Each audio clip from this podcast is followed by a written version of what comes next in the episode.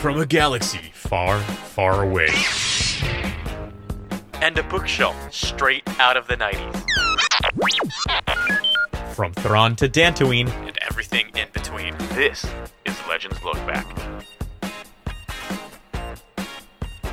Hey everybody, welcome to another wild episode of Legends Look Back and oh my goodness, is this going to be a crazy episode. I've got so many thoughts, so many things to say about tonight's book. Before we get there, um, I find myself here, you know, it's mid-December, getting into what is always a really stressful uh, period of my reading journey. And I'm wondering if this is the case for some of our listeners or for uh, my co-hosts on tonight's episode. Meg, I know for a fact that uh, this is something that you are also tuned into, and that is uh, I set myself every January a Goodreads challenge. Do you th- do you do this, Meg? You set yourself like a, a reading goal?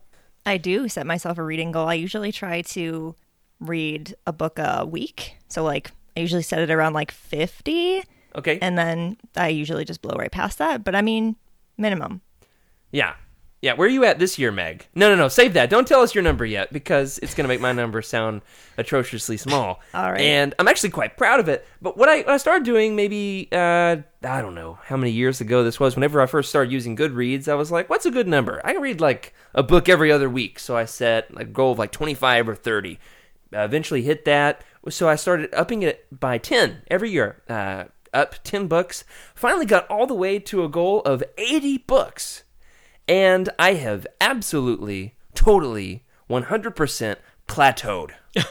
Oh, I have had a goal of 80 books every year for the last four years, and every year for the last four years exactly, I have hit 70 books. Not 69, not 71, exactly 70. I cannot get there. And here we are tonight on December 17th, 2020, and I have read 65 books. I'm not, I think I'm finally going to have to F's in the chat for my reading goal. We're going to have to go ahead and finally face the fact that I'm not going to get there. Uh, Freddie, what do you think my chances are of getting to uh, my my goal of 80? We've got what 13 days left in the year, 14 days.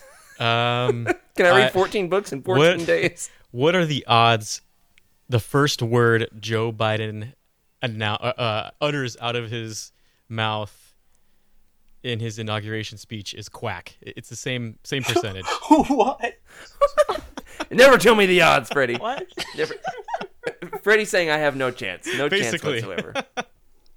that was such a weird way to get there, but Yeah, yeah. you know what? Uh, what about you, Freddie? Do you set yourself a reading goal every year? Do you have any kind of statistic on how you keep track of this thing? Uh, I I do I try to I try to do a book a week, uh, and it is oh man I, I don't even want to tell you mine. My my reading number is about half of yours, but Nothing uh, wrong with that. no, nothing wrong with that. And of course I, I'm very limited on time in my life. So Yeah, it's been a busy year professionally for you. yeah, exactly. Professionally, and then of course, you know, school wise, uh, reading, Yeah. you know, countless pages of that. So it, it's very limited, Yeah. but I, I try to at least, especially for this podcast. You know, it, right now it's reserved for the podcast. So You know, it it's been for me a lot of reading for the podcast this year. Uh, like you said, we're both in grad school. It's been a lot of reading for grad school for me as well. Uh, I'm actually on a bit of a tear here at the end of the year with several non Star Wars books, which I normally read about ten books a year that are not Star Wars or ministry related. And so, uh, in that sweet spot, you've got like. Uh, some some fantasy, uh, some series like that. Anything that um, is like a part of a series I've been reading for several years, like a new entry that comes out. I've been reading the, the final volume of Sabaa Tahir's Ember in the Ashes series, which is great. She actually was one of the authors in uh, from the from a certain point of view, the first one, the old one, the irrelevant one, the one that's almost as irrelevant as this book that we're going to talk about tonight. But but Meg, I do want to hear your number. Go ahead and, and uh, make my 65 sound terrible. How many books, Meg, have you read in 2020? As of Wait, today, can we put guesses on it? Can we put guesses? yeah. I'll tell you this much. It's more than I've read, but it's fewer than the number of Star Wars books I own. that's a lot, that's Which a is- big range, man. All right, my number's Okay, yeah. 120. 120. Oof. Um. I think it's higher than that. Oh man. Oh, dang, I Uh, should have went last. this is fun. Yeah. Meg's I- on the spot here. just She's just very proud of herself. I, I'm gonna I'm gonna Man, I might be lowballing this or whatever, but uh, I'm gonna say 120. Uh, no, wait, sorry, I'm about to say 140. 140. guess thief. 140. I think it's 165. 145. 145. Okay. I wow. win. Freddie takes the cake. No, Price is Right rules. What did Freddie say? I think he said 160. I'm pretty sure I said 140 something. I, Yeah, he said 140. You said 120. yeah. Oh, okay. Somebody in the YouTube comments who's not watching this live, you can let us know which of us is right because you have the ability to rewind and back up. How about you, Patrick? I haven't asked you. Have you read any books in 2020? I have. Um. Been busy with Conja Book Club. Yeah. No. Outside of that, I think um. Like what? Sad. A sad thirty. Since like. Uh, That's not sad. yeah, that's a sad. It's a sad thirty because. Yeah. I'm also Yeah. lazy, so I It's do sad. audio. we can say that was bad. It's a pretty low I'm- number. You can do I'm better. also lazy. I do audio, audiobooks. You know that audio. yeah, Hey, get that free audiobook right. from Audible. that's right. We've got the Utini link that you can have tonight. Um, it can be yours for the low, low price of finding the link somewhere on the website, utini.com, and you can get that Audible link. And whether you have read 30 books like Patrick, or you've read um, 145 books like Meg, or not quite 80 for the fourth year in a row, like me, you're in the right place. And I'll tell you one book that you could read, and you can definitely get this one in before the year is over, and that is none other than this absolute masterpiece, The Glove of Darth Vader, which we are going to be talking talking about on tonight's episode. And without further ado, let's get this party started. Hello, everybody, and welcome to Legends Look Back, a show brought to you by Utini.com. A show that's been described as a podcast that will absolutely not let go of your ego, where we talk about all things Legends, celebrating our rich EU history, as well as diving into lesser known Star Wars classics like this bad boy right here. I'm your host, Jared Mays, and today I'm joined once again by the great Freddie C. himself. What's up, Freddie? I'm having a really hard time keeping a straight face for this book, man. Try don't to laugh to. so much. Uh, It's uh, going to be quite the episode. Patrick, well, we'll, we'll get to him in a bit. Yeah, yeah, for sure. Uh, Patrick, man, I, I was so excited to get you on because I know that this book holds a special place in your heart. Um, how are you doing, man? Welcome back to the show. Thanks for having me, guys. Thank you. Oh, wow. We are really in for a wild ride. I had no idea what I was in for when a couple months ago I was like, yeah, we can probably. We're about due for like doing one of our obscure uh, Legends books. We've been doing some pretty heavy hitting, you know, masterpieces of Legends in the Thrawn trilogy. It's time that we bounce over to, you know, one of our weird ones. And wow, hey, if our goal was getting a weird one, boy, did we succeed. Ooh, but I had never read this and had no idea what I was in for. But before we get into too much detail on that, we are also joined by our, well, our producer who keeps us afloat and keeps the show running. She presses the start button and all the other buttons. Um, the tamer of real life Loth Wolves, or at least one Loth Wolf, I'm not sure. Uh, Meg Dowell, how are you, Meg? I I am fine. I am pressing all the buttons, and it's great. That's right. Oh, man. Patrick, what were you saying about this book just a minute ago? It was amazing. Ah, this is one book you can get in, get in on one day, and you can throw it away in that right. same afternoon. That's right. you really can. Uh, which is definitely the case with my copy because I bought it at the used bookstore this year. And, um, you know, I'll say this much. For whatever score we're going to end up giving this, and we'll get to it in a minute, I, I do think, however, that the Glove of Darth Vader, it might be in the running. We, we'll have to do like our own version of the Utinis one of these days on Legends Look Back. It might be in the running. Freddie, let me know. I know you're big into cover art.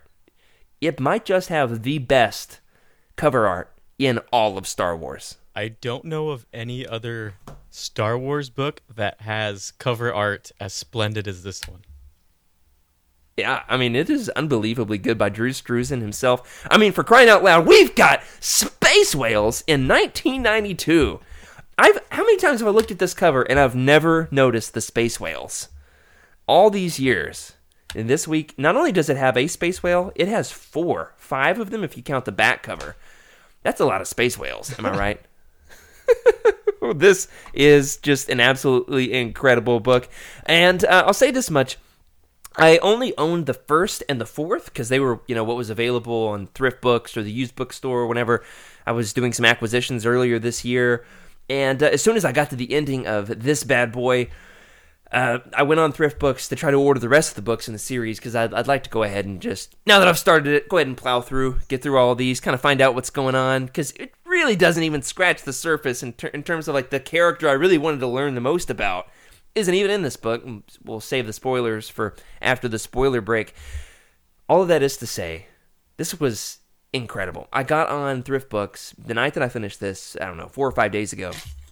And uh, I found the, the hardcover version of books one through three. There's actually two hardcovers um, of the, the Jedi Prince series. And I got it for the low, low price of nothing. Using my Thrift Books rewards points, all I had to pay was 99 cents in shipping. And it was supposed to be delivered today, and it's since been lost in the mail. So maybe I can show it off on our next episode of Legends Look Back. Jared, the mail's trying to do you a But- favor. maybe so, but I'm excited. I love me some Legends hardcovers. I'm just saying, what can I say? I, don't it's think so you actually use reward collectible. points for that. I just think they just said, "Here, take it." they just gave it to me for free. Like, hey, we want to get this out of here. They say this has been sitting in the shelf since it came out. Just blow some dust up. Just here you go. yeah. How about you guys? Uh, have you picked up any new Star Wars books since last week's show? We did the the holiday gift guide. Did it make you go on a shopping spree, Freddie? It did. It did. I I uh, actually bought a few. I, I have a few boxes that I have stored just right here that I purchased recently at our local bookstore. They had a ton of Star Wars books. I have no idea why, but one of them that I'm That's the dream. yeah. So first of all, no Legends banners. That's my rule. Oh yeah. Uh, unless obviously you're unable to get it without a banner, then you know do what you can. But yeah, It I got be a placeholder. yeah, exactly. I've got uh, Assault at Selonia. Now I've never read this book, so I'm curious to dig into it. I've read the first the first novel. Uh, this is book two of the Corellian trilogy, so I'm pretty excited. Now I'm pretty sure, Freddie. Correct me if I'm wrong here, but aren't Selonians space otters? I believe they are cousins to the Bothans. Okay. I think they're otters. I think there's a cover out there. I'll see if I can find it and throw it in the Legends Look Back Discord channel. There is a there's artwork out there from the Legends universe of Luke Skywalker punching a space otter in the face. and I'm pretty sure it's a Selonian. Wait, if they're cousins yeah, to Bothans, aren't Bothans like space gold retrievers? Something like that. I mean, that. they went to go know find the Death Star plans. Many of those space gold I know retrievers that died. uh, yeah, there's like the famous artwork of Captain America punching a Nazi in the face, and uh, Luke Skywalker punching the, the space otter is is basically like the Legends version of that. Um, did you get any other ones, Freddie, or just that one? Uh, there's a lot more. I, I I can't even memorize them right now. I just saw a box and I picked them all up and I said these are all mine. So I might have there you go, more man after my own heart. I might have more copies of uh, Truce of Bakura.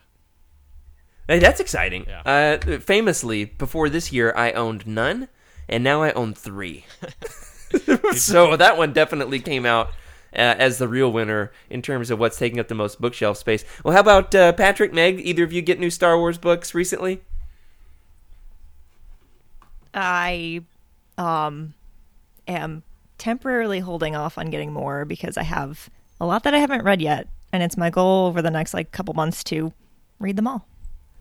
Maybe. That's perfect. Yeah, sometimes that's what you've got to do. My wife and I were just talking about that. She and some of her book buddies were saying, "What if we just tried to uh, read the books that we own?" um, but uh, she's not quite like me. She doesn't have nearly as many books on her bookshelf as I do. She reads a lot more digitally. Um, nothing wrong with that, Meg. Nothing wrong. Uh, you've you've certainly bought enough Star Wars books this year to count. yeah, yeah, probably. Well, uh, one Star Wars book that Meg, you did say you just added to your collection. Was it accidentally? What's the story behind this one, Meg? Okay, so the book that we're talking about tonight, um, you know, I like to know what's going on. I'm I'm here to press the buttons, but like, you know, I'm here. So Yeah. I figured I would um read it along with you guys and uh yeah, so I When a book is only 82 pages, you've got no excuse. Yeah, exactly. So I went on to uh, Amazon to see if I could get it um, in time for the show, but I couldn't. It wasn't going to come until like this weekend if I'd ordered it then. So I just left it in my cart and was like, forget it, I'll get it some other time. And then I went to buy something else and didn't take it out of my cart. So um, now I technically own the book and it'll be here on Monday. So there that's, you go. That's not so different from my story, where like, you know, it's not that you got it for free, but it definitely is like Amazon saying, "Please take this book." Oh, I'm surprised a drone didn't just drop it over your house, just like you know, here, take it. just you know, Oh, man. you just hear like a loud imagining- sound on the window. It's like, is that a bird? Oh no, that's my Legends book. Okay. I'm just imagining a predator drone just flying by with a with a uh, missile with the book inside of it, just right at the doorstep. That's how badly they want to get rid of it. A Joker Well, missile that says you know, as we bang. get into it, this is of course book one in the Jedi Prince series. Um, the the hardbacks call them the Jedi Prince series, which I think is amazing, especially considering the fact that L. Rob just uh, put up a picture of Prince doing a little shimmy in our Discord channel. Which, let's be honest, is what I was thinking about most of my way through this book. I was thinking about like the SNL sketch of Maya Rudolph and Fred Armisen, where um, where Maya Rudolph says Prince had to go lift some weights. That's what I was thinking about this entire thing, and but it's not about Prince the musician, nor is there an actual Jedi Prince in this book at all. Uh, he makes his appearance in book two, which tonight we're mostly just going to be talking about book one. We'll, we'll spend a little bit of time on the rest of the series, but uh, let's be honest, The Glove of Darth Vader is the only one that I have read. Therefore, what we're going to talk about in the most detail tonight. This book was released in June of 1992, which really places it early in the Legends continuity, at least in real world, the the real world timeline in terms of when Legends books were being put out. Of course, we had um, some Han Solo and Lando Calrissian books in the 80s. You had the novelizations, but uh, other than the Marvel comics, there really wasn't much out yet at this point. Um, only Heir to the Empire and uh, if I if I'm not wrong, just just Heir to the Empire and Dark Empire are the only Legends books out at this point. Um, and not to mention Splinter of the Mind's Eye. I almost left that one out. Oh, that would have been bad, wouldn't it, Freddie? Oh, that would have just been atrocious if I didn't mention that one.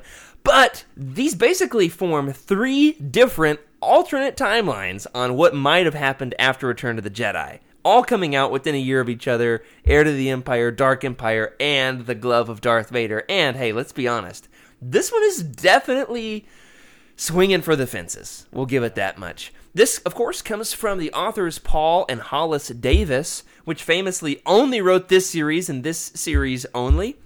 Um, however, the, these of being published in 1992 1993 did get two hardback reprints mentioned earlier in 1997 one of which is going to show up on my doorstep any day now except for maybe not because it's not here yet and as mentioned earlier there is cover art by drew struzan and even see if i can get this up for the camera uh, freddie did you uh, what do you think of the interior art by by Karl Kesel, which is actually this person's name. It is not a pseudonym for our Utini buddy Carl. Uh, Karl Kesel. Doesn't that sound like Carl is just trying to use the stage name? it does.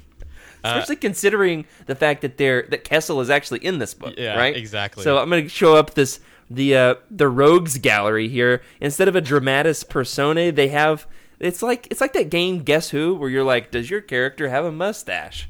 And then you flip him down. You know what I'm talking about, Freddie? I do. I do. Yeah. The little heroes villain section at the beginning of the of the book. Oh I thought it was yeah, great. isn't that amazing? I like it. I think it's awesome. It's amazing. Luke Luke Skywalker and Han Solo both have just the the most plump lips. No, they do. Chewbacca Chewbacca looks like more like Lumpy from the holiday special than he looks the, like uh, Chewbacca. They got the '90s Legends uh, flavor for sure. Yeah, definitely. And there's one other image I want to show off. I'll, I'll try to get a scan of this up in the Discord channel. The last image in the book, it's on page 81, is of uh, a droid and Trioculus and Grand Moff Hissa. I mean, this is the most 90s, like, mustache twirly villain image that has ever existed in Legends. Oh, man. I'm so glad that uh, I got this one um, as a physical copy so I could get these illustrations. Um, a lot of times with this kind of stuff, I'll try to find something digitally, but oh, you really want these interior illustrations. Interestingly enough, of course, in the timeline, this was supposed to be in um, five years after the Battle of Yavin, about a year after the Battle of Endor, and there's a lot of retcons that have existed since the publication of this book to try to make it fit or to try to write it out of continuity. Hey, all of that's up to you, and we are going to get into it now. So, remember, this is going to be spoiler heavy territory. This is your chance. It's only 82 pages, and about, what, 20 of those are illustrations, full page illustrations. So, you could read this in, in maybe even an hour. And you totally, totally should. So, without further ado, let's get it started. In the aftermath of the Battle of Endor, the Imperial Moffs are ready to proclaim their galactic emperor at their super secret Moffrence on Kessel. That's right, it's a conference of Moffs called a Mo- Moffrence. Whoever came up with that, it deserves to be the Emperor for sure. Whoever gave it that title. Anyway, the rebels smuggled their top sneaky spies R2D2 and C3PO to find out who the new Emperor is and report back. To their surprise, the Moffs declare Palpatine's secret three eyed son, Trioculus, as Emperor. Need proof that he's actually Palpatine's son? Look, he has sparkle fingers. I mean, you know, Force lightning. Anyway, he makes a grand display of what appears to be Force Lightning, which is a pretty good campaign platform if you ask me, especially in an election year. But silly Trioculus, didn't you know that the only way to claim the throne is to find and wear the indestructible glove of Darth Vader? Even though Darth Vader wasn't actually the Emperor? Just roll with it. It's pretty cool. So Trioculus dispatches troops, spies, and probably probe droids all over the Endor system to find that dang glove. And that's where the space whales come in. That's right, space whales. Whalodons, actually.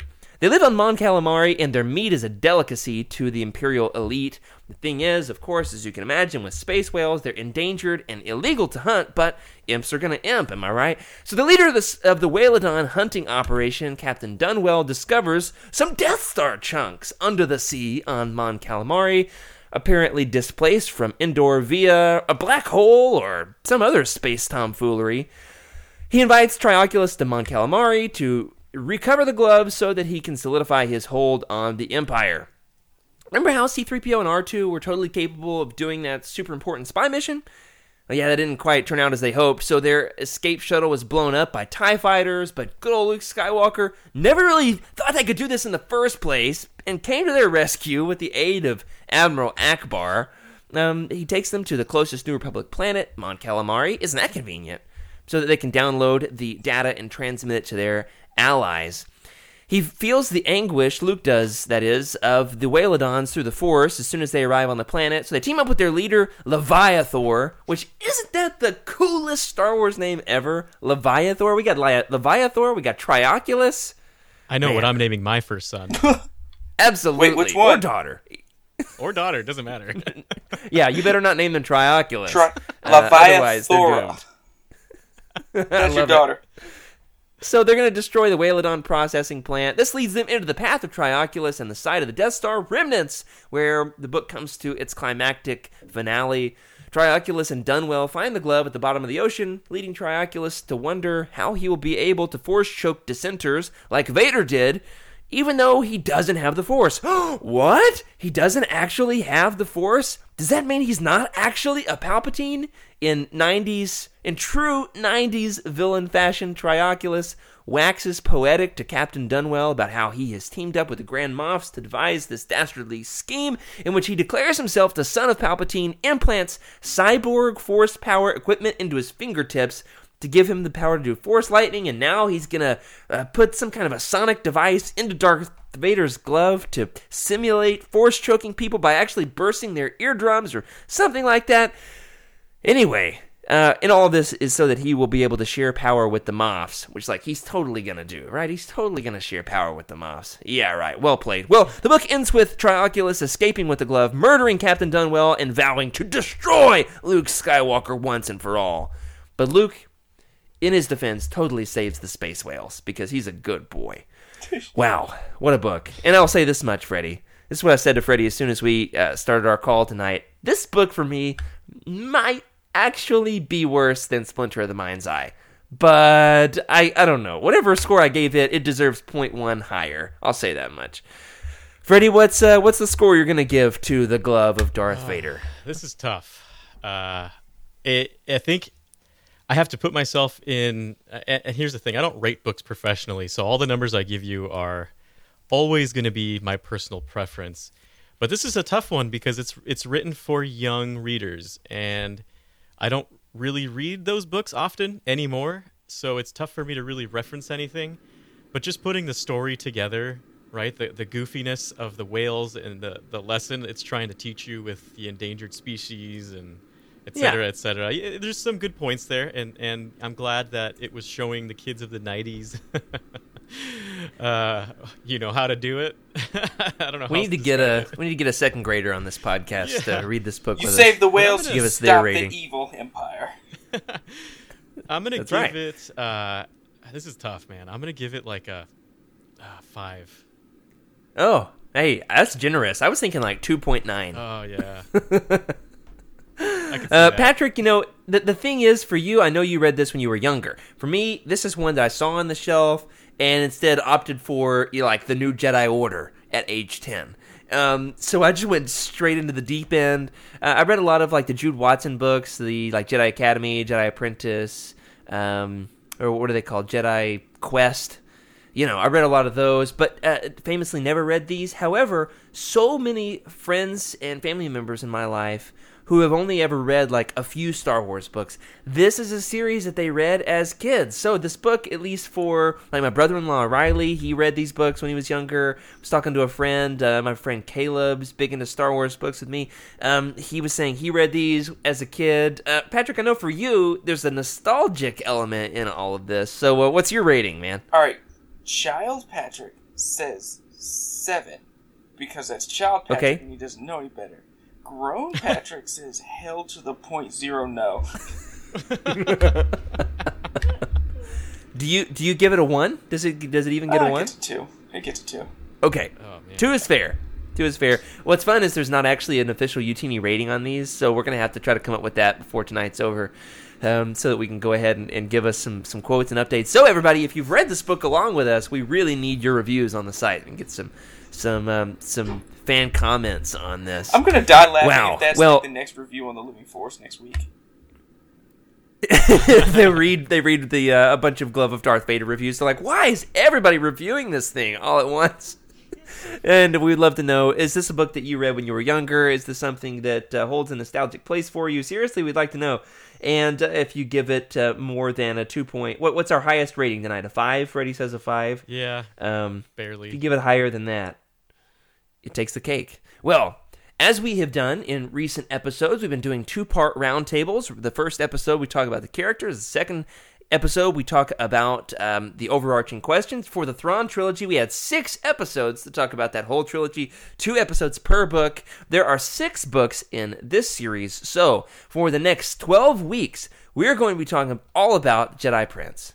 Aren't you excited? Okay, no, we're, we're not quite going to do that. Um, the, the, the look on Patrick's face says it all. We are going to, in this one episode, tell you tell you everything you need to know about this Jedi Prince series. Specifically, the Glove of Darth Vader. We'll have a couple of questions about characters that pop up in the rest of the series as well. So let's start with those characters and the infamous villain of this bad boy, Trioculus himself. Not to be confused with Triclops, who comes up in book two, who we discover is the actual son of Palpatine. Maybe, kind of. There's retcons. We'll get there. Trioculus, though. Um, Patrick, at what point did you start to question whether or not Trioculus was actually the son of Palpatine? When I saw that third bulging eye in his forehead, okay, that that was a giveaway. I, am just saying, knowing what I know from um, good old Papa Palps, you know he would have disowned him if his kid came out with three eyes. yeah. No boy of Yeah, mine's totally. going to have a third eye. Throw him in the trash compactor give him with to the- little squid thing. into the trash compactor, Flyboy. Oh my goodness. You know, I can imagine him passing off his son to like a, a droid to raise or something like that. Um, Trioculus for me. Hey, you discovered it faster than I did. I was definitely like, okay, I know that the series, like, there's a descendant of Palpatine. I'm not sure who it is. I've heard of a Ken Palpatine. I know he's going to come up at some point.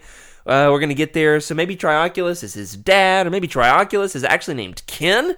Maybe we'll get there eventually at the end of the book. I, I gotta say, I was a little bit surprised. So hey, um, maybe maybe that was was late to the party or slow on the roll. What about you, Freddie? When did you figure it out?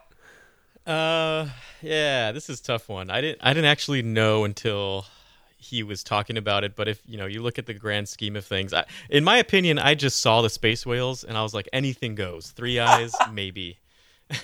Absolutely. so I didn't. I didn't know until he actually said it. I was. I was caught by surprise. I was like, oh my goodness, this guy is pulling it over on all of them.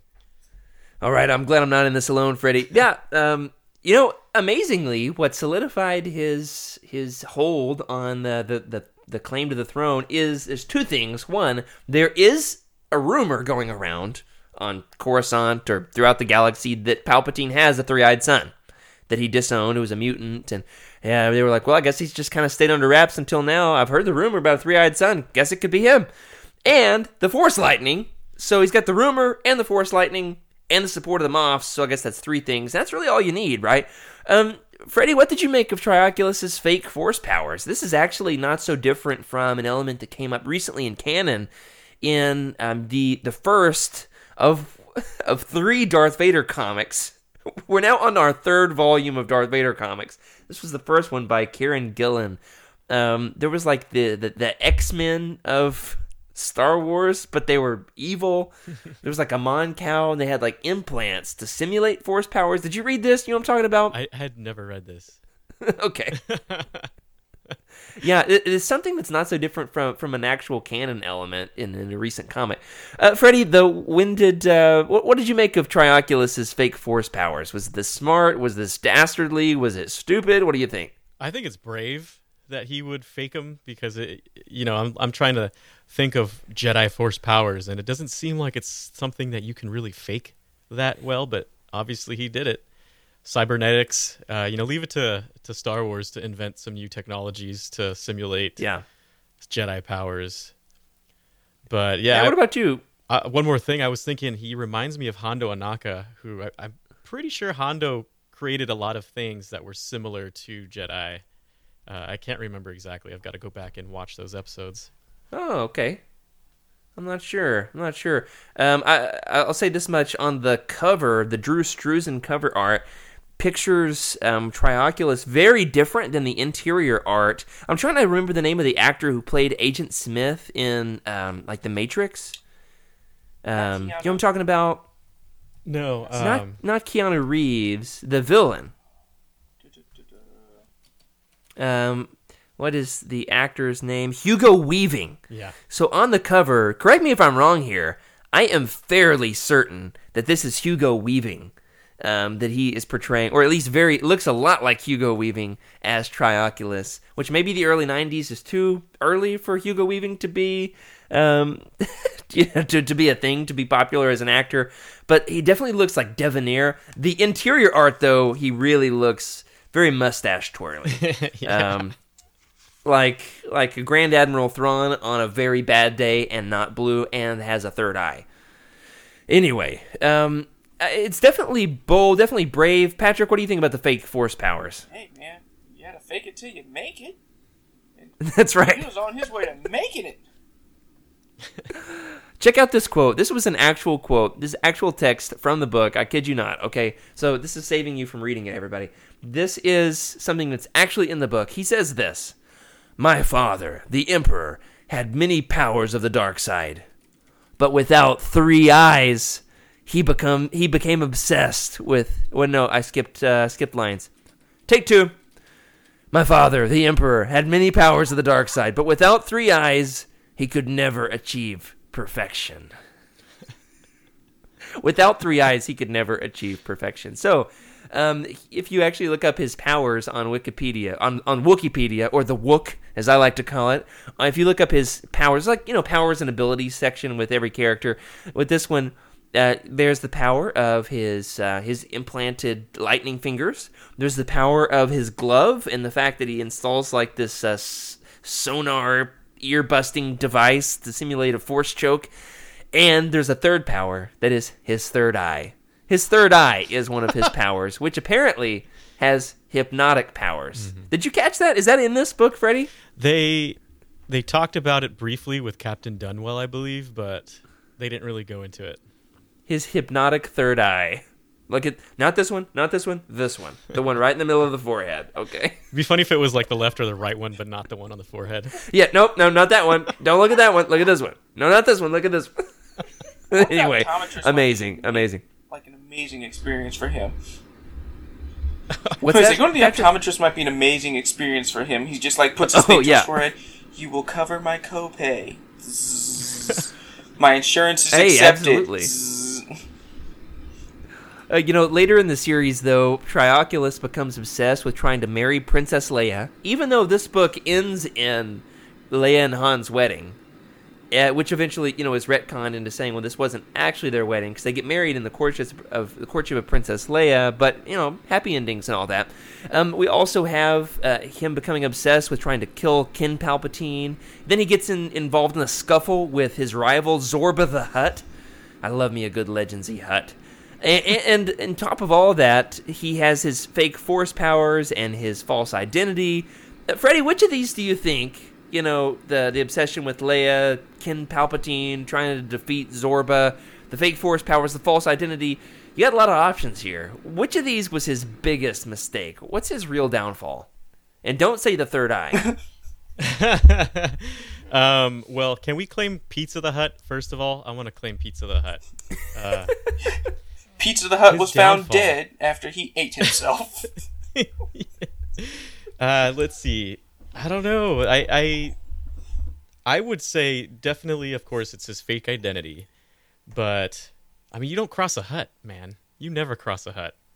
Yeah, absolutely. That's a good point. I can't actually say because I haven't gotten to Zorba yet, so I'm not sure. Not sure what uh, her whole deal is. Her, his, uh, who knows? Patrick, what do you think? Where did uh, Trioculus go wrong in this scheme? um, trying to marry Princess at least, at least in this book, he's pulling it off. in this book, but the grand scheme, he's trying to marry Princess Leia. Nope, messed up and started an intergalactic love triangle. That'll get you nothing but problems, man. Even if you do marry Yeah, her, she doesn't like you. Then she's gonna take half of the empire. Boom. That's how alimony works Yeah. in a galaxy far, far away. Take a lesson from Prince Isolder. I mean Fabio. Um, it- it's it's never right to try to marry a princess and steal her out from under Han Solo. If there's one thing Han Solo is, it's incredibly stubborn, especially when it Ain't comes to his ladies. back. Yeah, absolutely. Absolutely. Well, Trioculus. hey, he's pulling it off in this book. He he successfully gets the glove of Darth Vader and even upgrades it, which is, you know, kind of bold to do.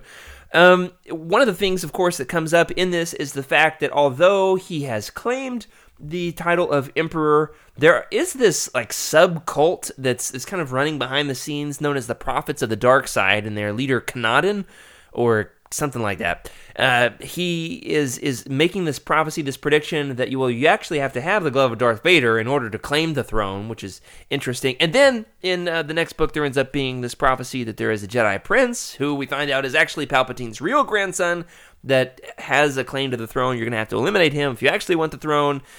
It's a whole thing. Ken Palpatine, really, it's a thing. We're getting there.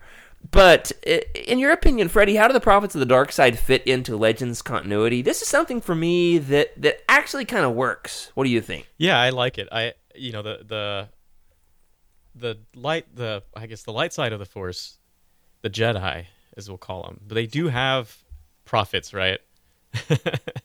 they do have prophets. something, yeah, that's come up more prominently recently. Yeah. in, um, like uh, Claudia Gray's stuff. hmm So part of it is if if they have prophets, why can't the dark side have prophets? And I think it's a great idea. Granted, I don't know how how the Sith would take that. Right? They it, don't tell me what to think. Kind of kind of people. Right? Just that's that's their mo. So I, I would find it hard for uh, I guess dark prophets to really succeed as compared to Jedi prophets. Yeah, you know the the whole thing with predicting the future, of course, uh, as Yoda says, is what uh, it's always in motion. So I imagine that like dark side prophets are not going to be nearly as forgiving in terms of like being open to possibilities. They're probably going to say like this is the way it is. You better do it right, right? Um, for me, it really fits in well because you've got, and I don't know how exactly this is established, but in my head, my head legends, there's those. Uh, purple robed weirdos hanging out with Palpatine at, in Return of the Jedi before like the, the throne room scene. You know what I'm talking about? Purple robed weirdos. Yeah, I'm not talking about uh, the regular Legends Look Back crew. I'm talking about you know the ones with the big hats, right? Uh, that's in my mind. That's who the prophets of the dark side are. Like they go to Palpatine and tell him like, "Hey, this whole plan is not going to work well. You better abort at the last minute." Um, you're about to be eliminated. We've received a vision that works for me. Uh, I think in canon it, recently that's been brought back in. Uh, we, we've learned a little bit more about who they are. Uh, I can't tell you up top of my head. I run the Legends podcast here, so um, I'm pretty well read with canon, but don't retain it quite on the same way because something special about making a podcast about this stuff that causes you to like really read it with a lot of attention to detail. Um, you you kind of walk the fence between legends and canon, though, Patrick. We claim you over here. You're also on Conja Book Club.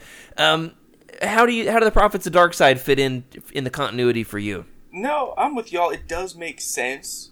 Like, I said, one order's gonna have their own mystics, their own people who are trying to foresee the future and, you know, manipulate it. And it would be natural for the other side. Grant, I don't see the Sith listening to them at all. Like, Yeah. can you can you see them taking a warning seriously? Like they're they're anti-maskers. They're not listening. Yeah, they're, they like they're the ones that like to spray paint the word "don't" over the word Right. "stop" on all the space stop signs.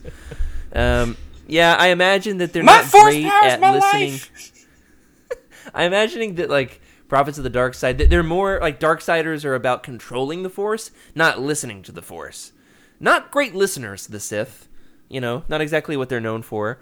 Uh, but it's something that, that kind of works in this series. At least it's nice to have different factions within the villains. And um, one of these factions, of course, is the fact that Trioculus is trying to usurp the em- the Empire because, hey, after all, there is this rumor that Palpatine had a three-eyed son, and we do find out later in the series that well, he did, and he was rejected, and he's not nearly as villainous as uh, Trioculus. in his name, not to be confused with Trioculus, is Triclops. Wow, what a great name ever. that one. Triclops. Yeah, not Cyclops, but Triclops. He can shoot three lasers at once. Um, who first ends up, laser. if I'm, if I'm right here, and let's be honest, my knowledge of him is entirely from the Wook.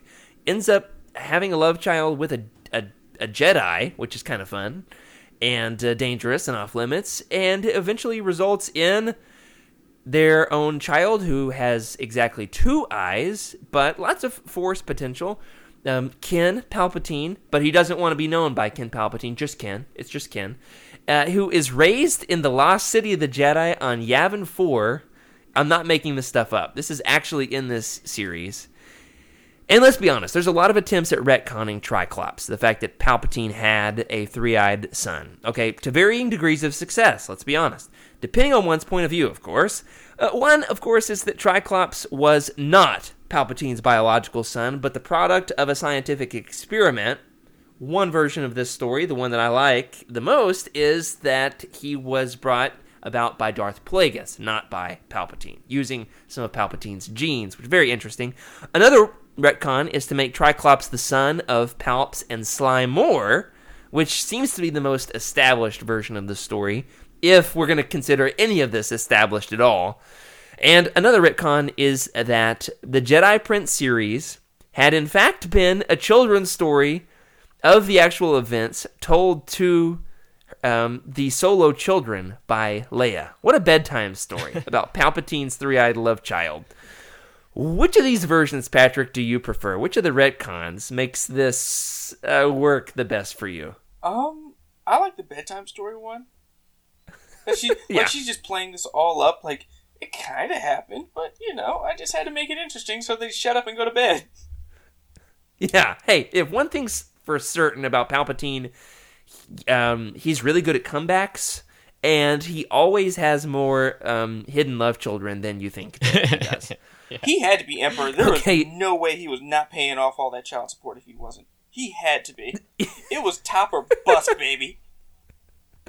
uh, Freddie, which of these versions works the best for you?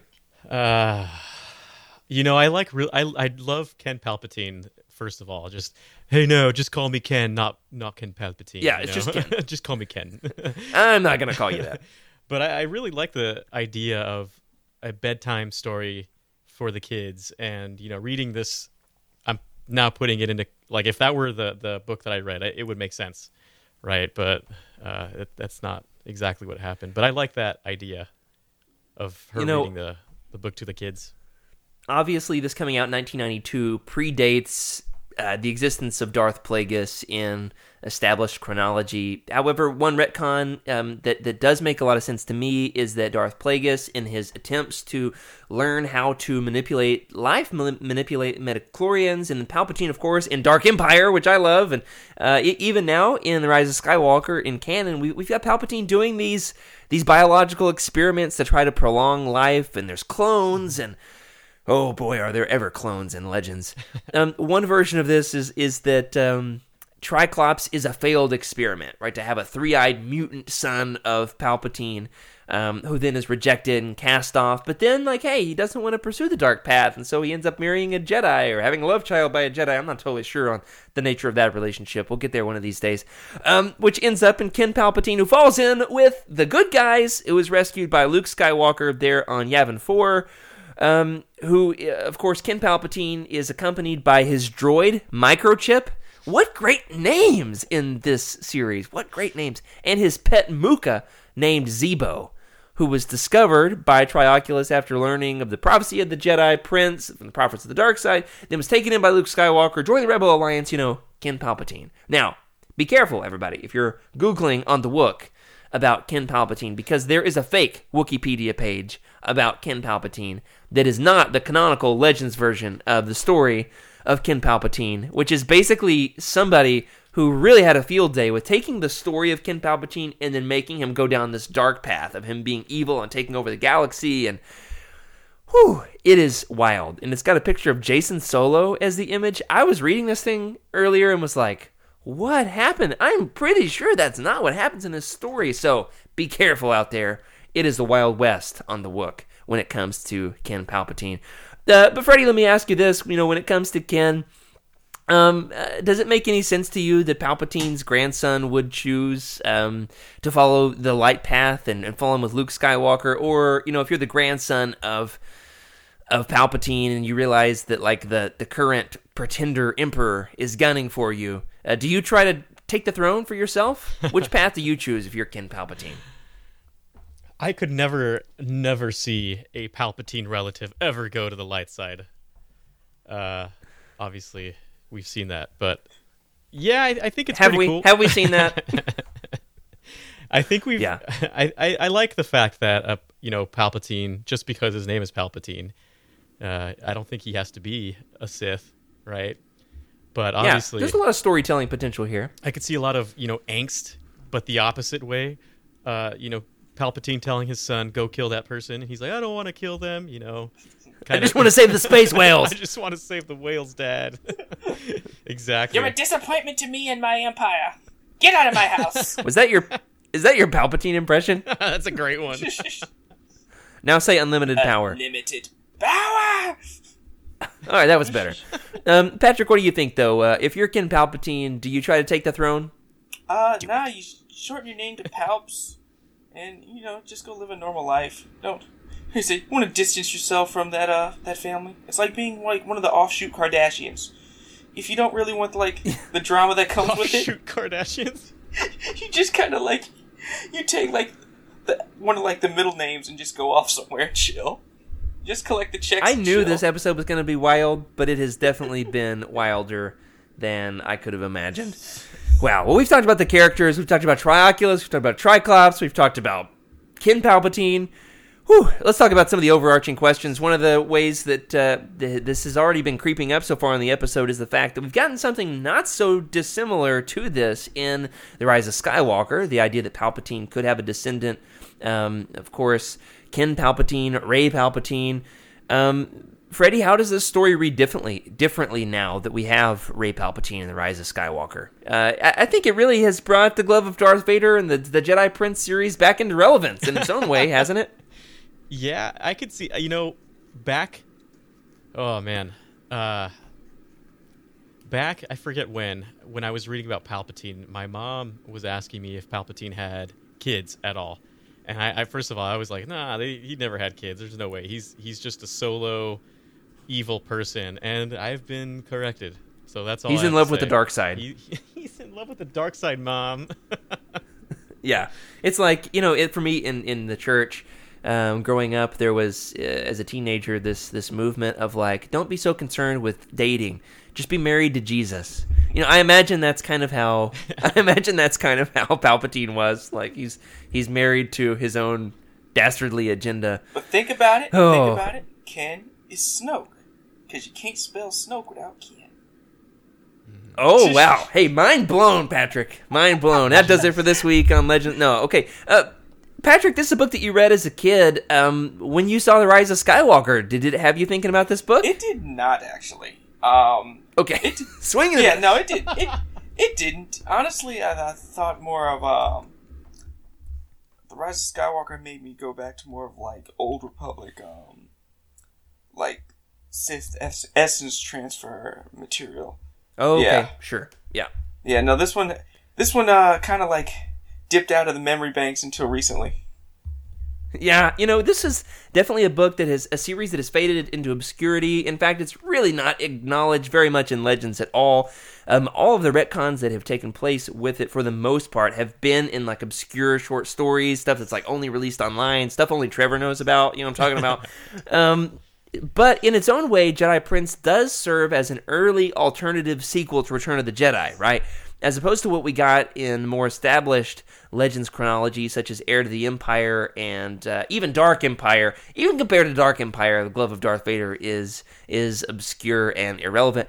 Um, is there anything though, guys, in this book that you prefer? Is there anything that this book does well in comparison to its rivals? Scary looking villain. Grand Moff Hissa Yeah. gave me nightmares. He's Yeah, I mean, hey, the, he's it's the bald head. It's that receding hairline. That's in the the hairline and the shark, the shark teeth. Yeah, like good God, I used to freak out. Like that. This is a tough Yeah. one. I, I I don't know if there's many redeeming qualities other than the lesson of saving the whales.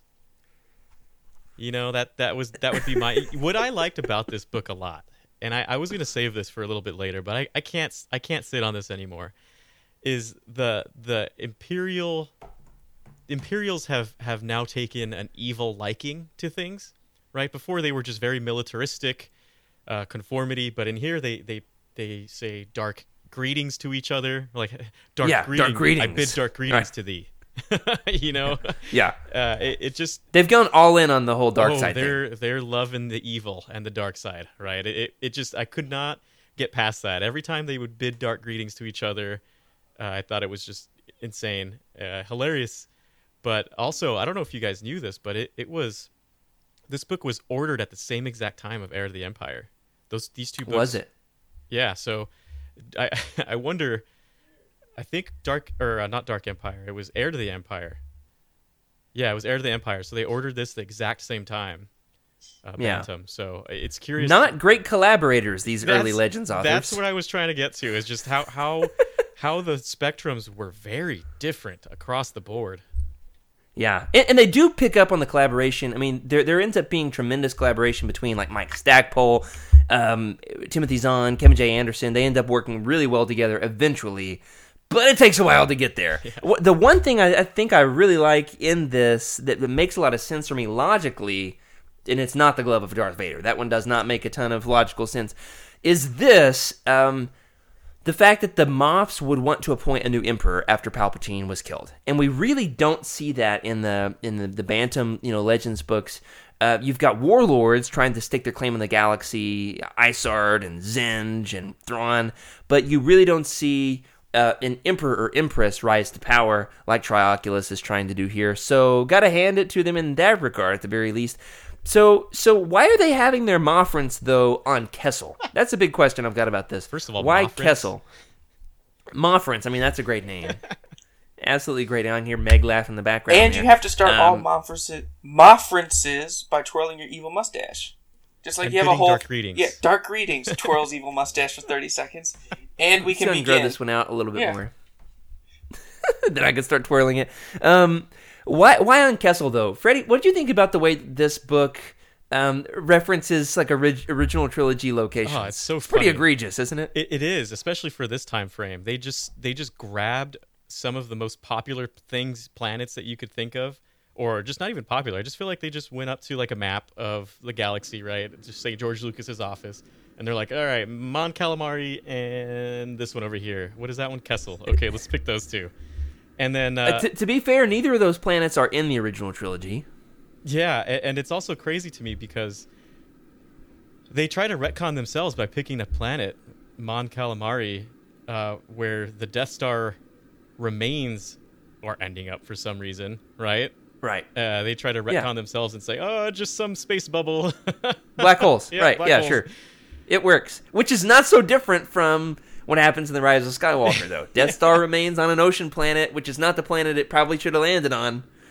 Oh, hey, yeah. it works. If it worked in the Rise of Skywalker, it can work here. At least there's space whales in this one. yeah. At least we, we didn't get to see that in in any of the movies. I'm waiting. I'm waiting. In um, in the Galaxy's Edge, not Galaxy's Edge. Um, in, in Star Tours, they've got a Rise of Skywalker planet. In um, not that you can really go to many uh, theme parks this year, but eventually, when everybody gets the chance to ride Star Tours with the Rise of Skywalker planets, uh, you can actually go into Exegol, into the, the the remains of the Death Star underwater, and it's just full of Dianogas, which is a ton of fun. That's awesome. Their eyeballs, and uh, I do love the comment from Skooma Joe in the chat. He says, "I wish Rey had the third eyeball. that, that really would have sealed the It's deal the for bun. Skooma Joe. It's That's under like the three buns in the back. She just. oh, it's on the backside. Okay, I never answered your question. that's your what question. the third bun is for. Why did they have the Moffrents on Kessel? I have no idea. yeah, yeah, it's above ground. You know what we end up learning in the Jedi Academy trilogy about Kessel is that you know it's basically known for its mining of glitterstim spice. Uh, it's got the big spiders. It's got Kip Durron.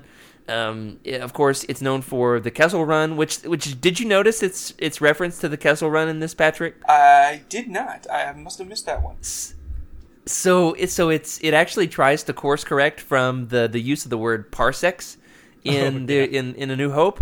So uh, th- they actually say, you know, Han Solo says, "Oh, I've been to Kessel. That's the planet where I did the Kessel Run and in less than twelve time parts." And it's like he's, they're trying so hard to fix it, but oh come on, it just doesn't quite work. Oh. Oh, it- it's like, well, okay, the Moff, the Moffs, they can't be on Coruscant because obviously, you know, the rebels are going to be, you know, taking back some of these key planets. So let's go somewhere a little bit obscure, but a planet that's also mentioned in the original trilogy, but not a planet that we see in the original trilogy. The big problem with it, though, is they don't really go, they don't fully commit to trying to make Kessel a, a real lived-in, uh, memorable planet in this. So hey, leave it to another Legends author to pick up the pick up the the baton and keep running with it and you know do something memorable with Kevin J. Anderson. Definitely does and we are going to be getting to those books before too long here on Legends Look Back. But you know what else doesn't make a ton of sense? Not just the fact that they're having the Moffrents on Kessel. The fact that Darth Vader's glove um, is indestructible. And the fact that it ends up under the oceans of Mon Calamari. Patrick, which of those to you is is less believable?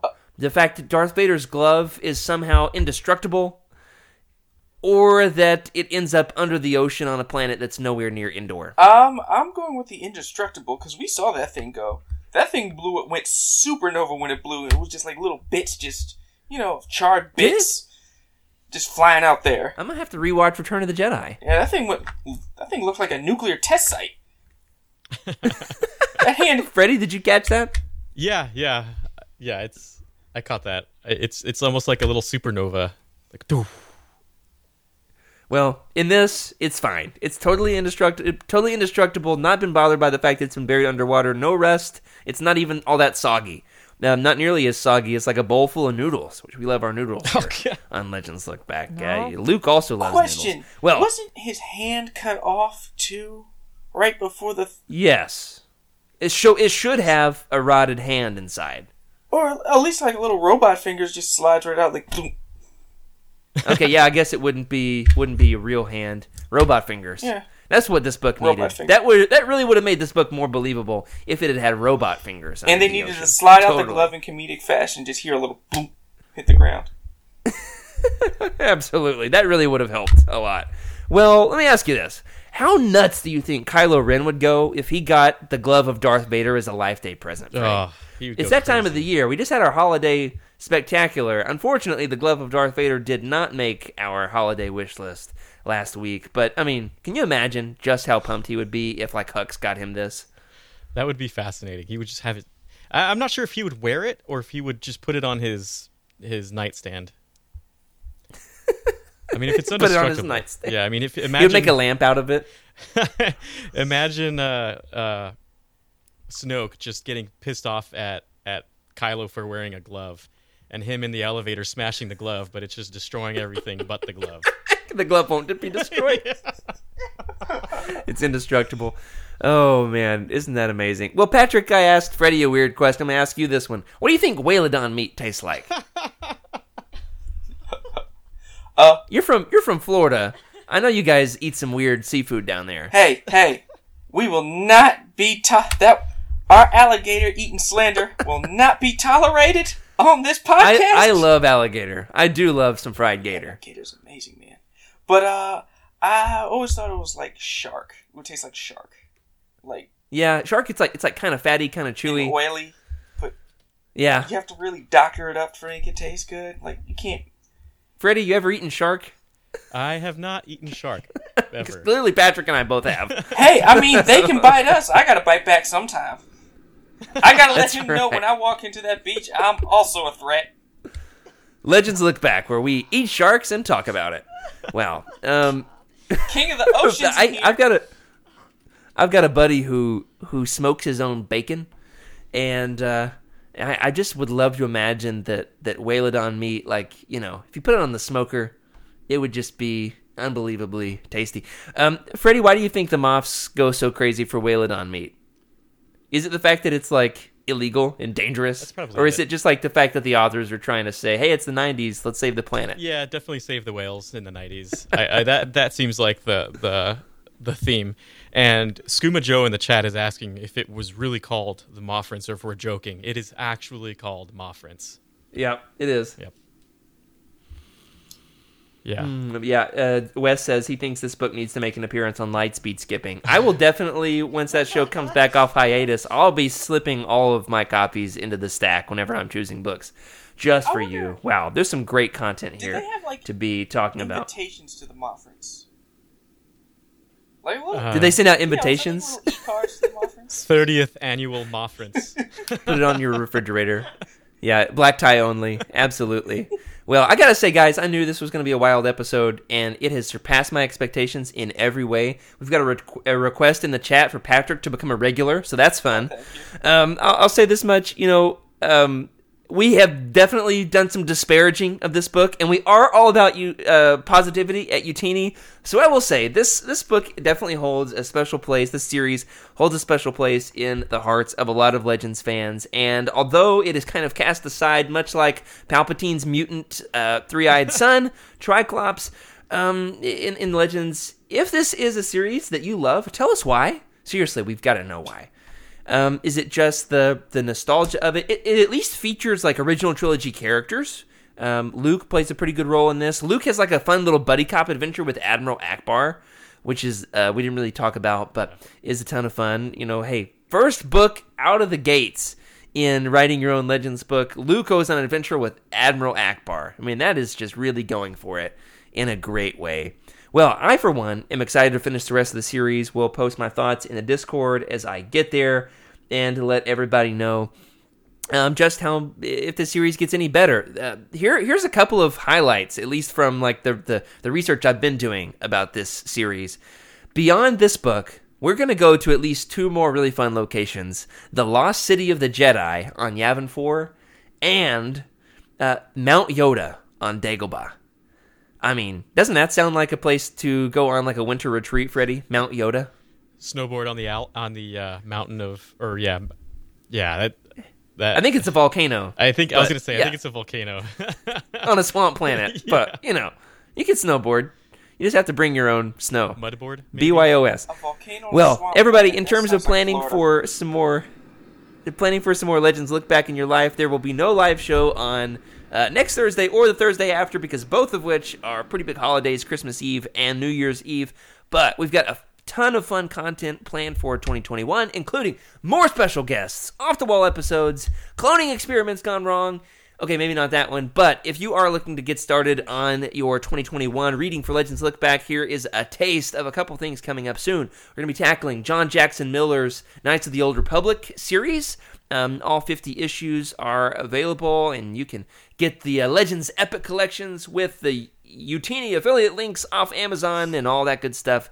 Um, all of all of the issues are available in Epic Collections, so those are fairly easy to get your hands on. And we're also going to be talking about Kevin J. Anderson's Jedi Academy trilogy before too long as well on our upcoming roundtables.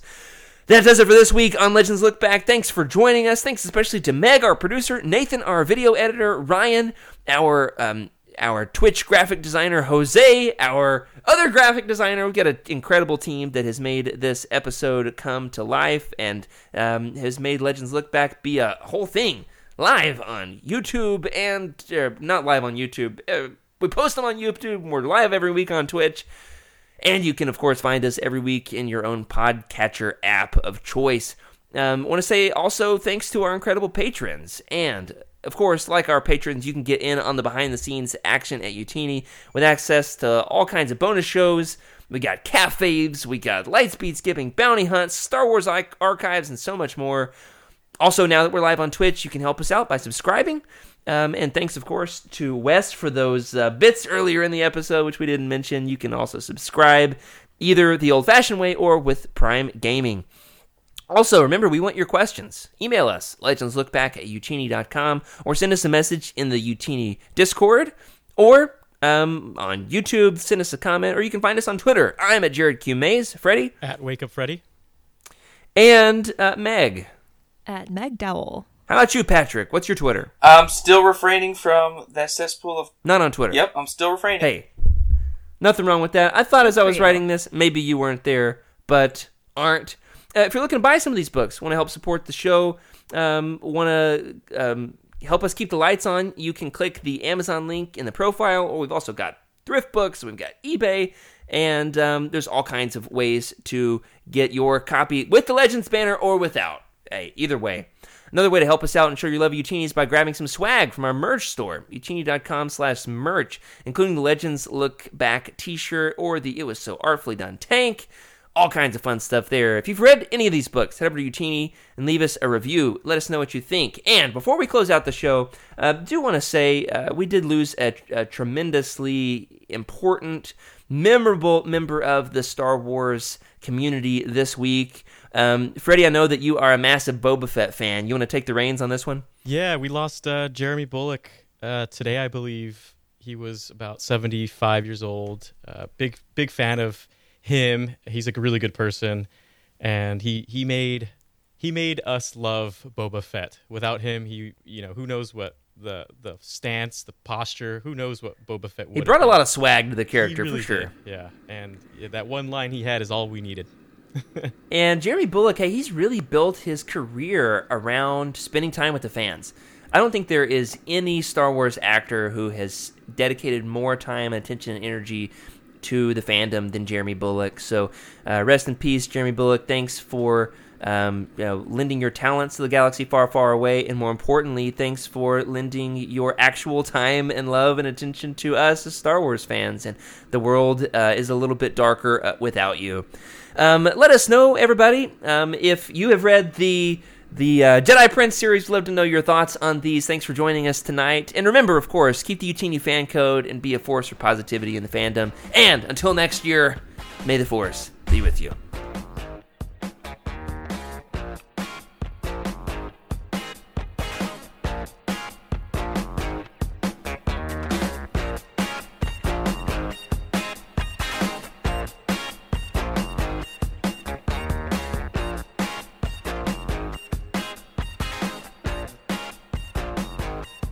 This is a Utini broadcast.